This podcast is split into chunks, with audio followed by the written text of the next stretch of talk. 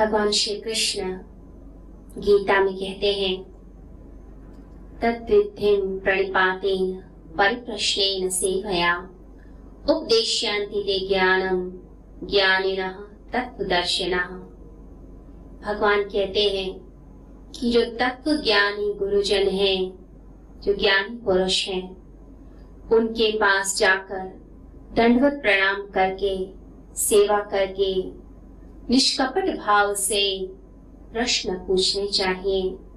वे जो ज्ञानी जन हैं, आपके प्रश्नों के उत्तर अवश्य देंगे।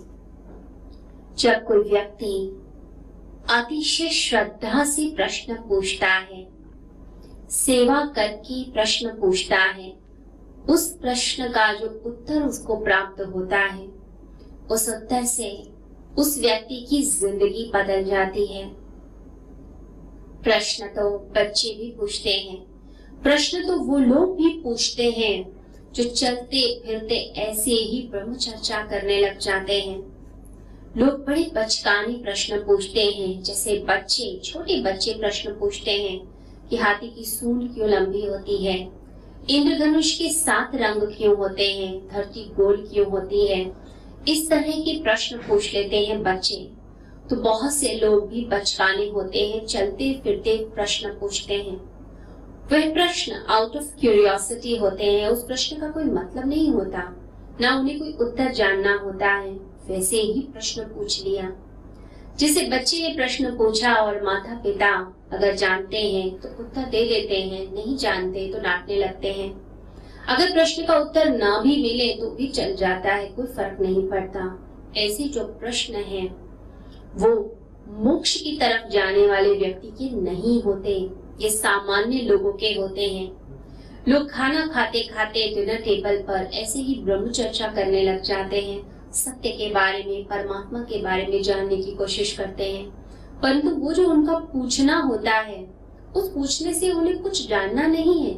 कुछ अपने आप को बदलना नहीं है, वो तो ऐसे ही पूछ लिया। सब लोग पूछ रहे हैं तो आपने भी कुछ पूछ लिया। किसी के मन में कोई क्वेरी आई, आपने भी बता दी, आपने भी प्रश्न कर दिया। परंतु कुछ दूसरे तरह के लोग भी होते हैं, जिनके अंदर जिज्ञासा जगती है और वो जानना चाहते हैं। ज्ञानी होते हैं ऐसे लोग, परंतु वो श्रद्धा नहीं रखना चाहते, झुकना नहीं चाहते। वो दूसरे की बात को जानना चाहते हैं, ठीक है, बता दिया। लेकिन वो अपने अहंकार में जीते हैं। जैसे कोई नदी बह रही हो और कोई व्यक्ति पानी पीना चाहता है, लेकिन झुकने को तैयार ही नहीं है। झुकना नहीं जानता तो ऐसा व्यक्ति कभी भी ज्ञान को उपलब्ध नहीं हो सकता है।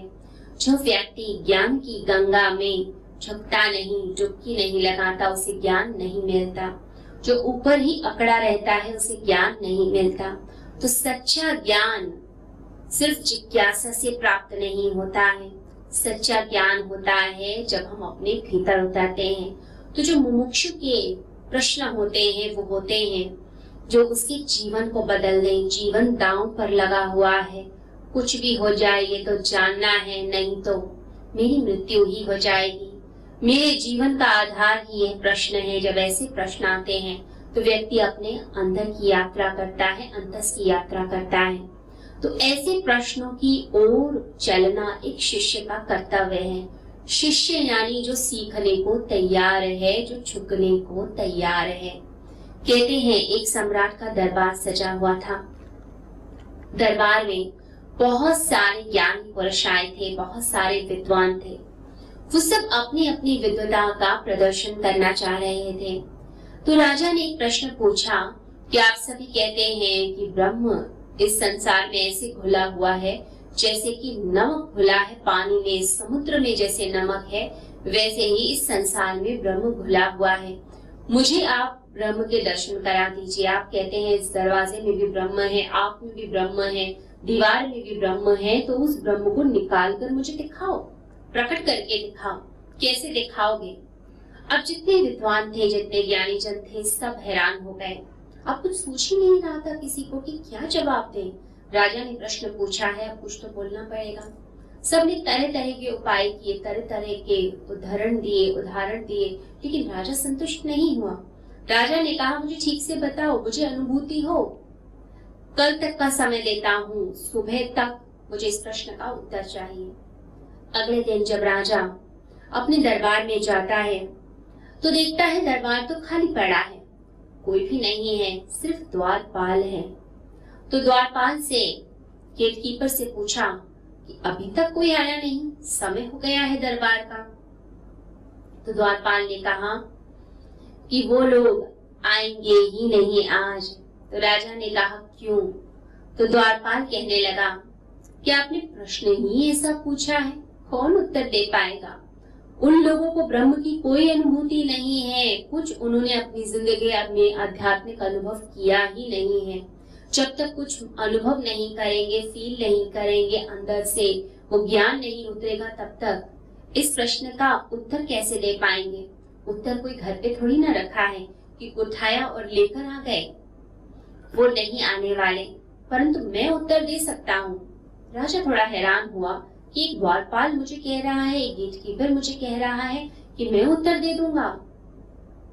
तो राजा ने कहा, ठीक है, तुम बताओ। तो द्वारपाल ने कहा, एक शर्त है, मानोगे तब उत्तर दूँगा।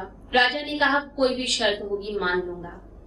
तो द्वारपाल ने कहा, ठीक है तो आप अपने सिंहासन से उतरिए और मेरी जगह आइए। मैं आपकी जगह बैठता हूँ। तो राजा थोड़ा पकाया, हैरान हुआ कि कैसी बात कर रहा है? मेरे सिंहासन पर बैठेगा, परंतु भीतर से एक लालच उठा कि प्रश्न का उत्तर तो मिलेगा। अभी तो वैसे भी कोई नहीं है दरबार के अंदर, किसी को क्या पता चलना है। यह भी करके देख लेते हैं। तो राजा उतरा सिंहासन से और उसको ऊपर बैठा दिया। अब द्वारपाल ने कहा कि मेरे सामने साष्टांग दंडवत प्रणाम करो। राजा ने कहा, ये क्या बात हुई? द्वारपाल ने कहा, जब तक तो चुकोगे नहीं, उत्तर नहीं मिलने वाला। तो राजा ने कहा, ठीक है, ये एक्सपेरिमेंट भी करके देखते हैं। तो राजा ने साष्टांग दंडवत प्रणाम किया। जैसे ही दंडवत प्रणाम किया, वैसे कभी झुकता नहीं था अकड़ कर चलता था। जैसे ही झुका, जैसे ही धरती पर लेटा, उसे एक सुख की अनुभूति हुई। कुछ अलग उसने किया था, अंदर से आनंद मिला। तो द्वारपाल ने कहा, राजन, उठो, प्रश्न का उत्तर नहीं जानना। तो राजा ने कहा, बड़ा अच्छा लग रहा है, बड़ा आनंद लग रहा है। कुछ देर इस सुख को ले ले तो मुझे। तो राजा कुछ देर लेटा रहा। जब काफ़ी समय हो गया तो द्वारपाल ने कहा, उत्तर नहीं जानना। तो राजा बोला, जिस ब्रह्म को मैं बाहर खोज रहा हूँ जिसके बारे में मैं जानना चाहता हूँ। जब वह सब जगह है तो वह मेरे भीतर भी है, और वह मेरे भीतर आनंद के रूप में है, जिसे मैंने अभी अनुभव किया। तो परमात्मा हमारे भीतर वास करता है।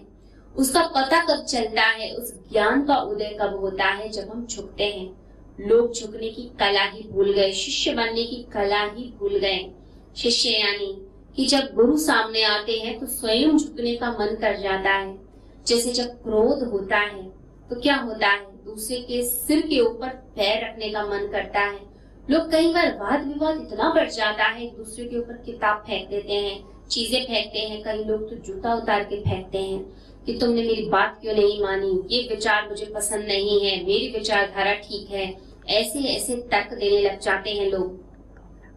तो जब प्रेम आता है, किसी व्यक्ति को देखकर श्रद्धा आती है, तब दूसरे व्यक्ति के चरणों में सिर रखने का भी मन करता है और ये एफर्टलेस होता है।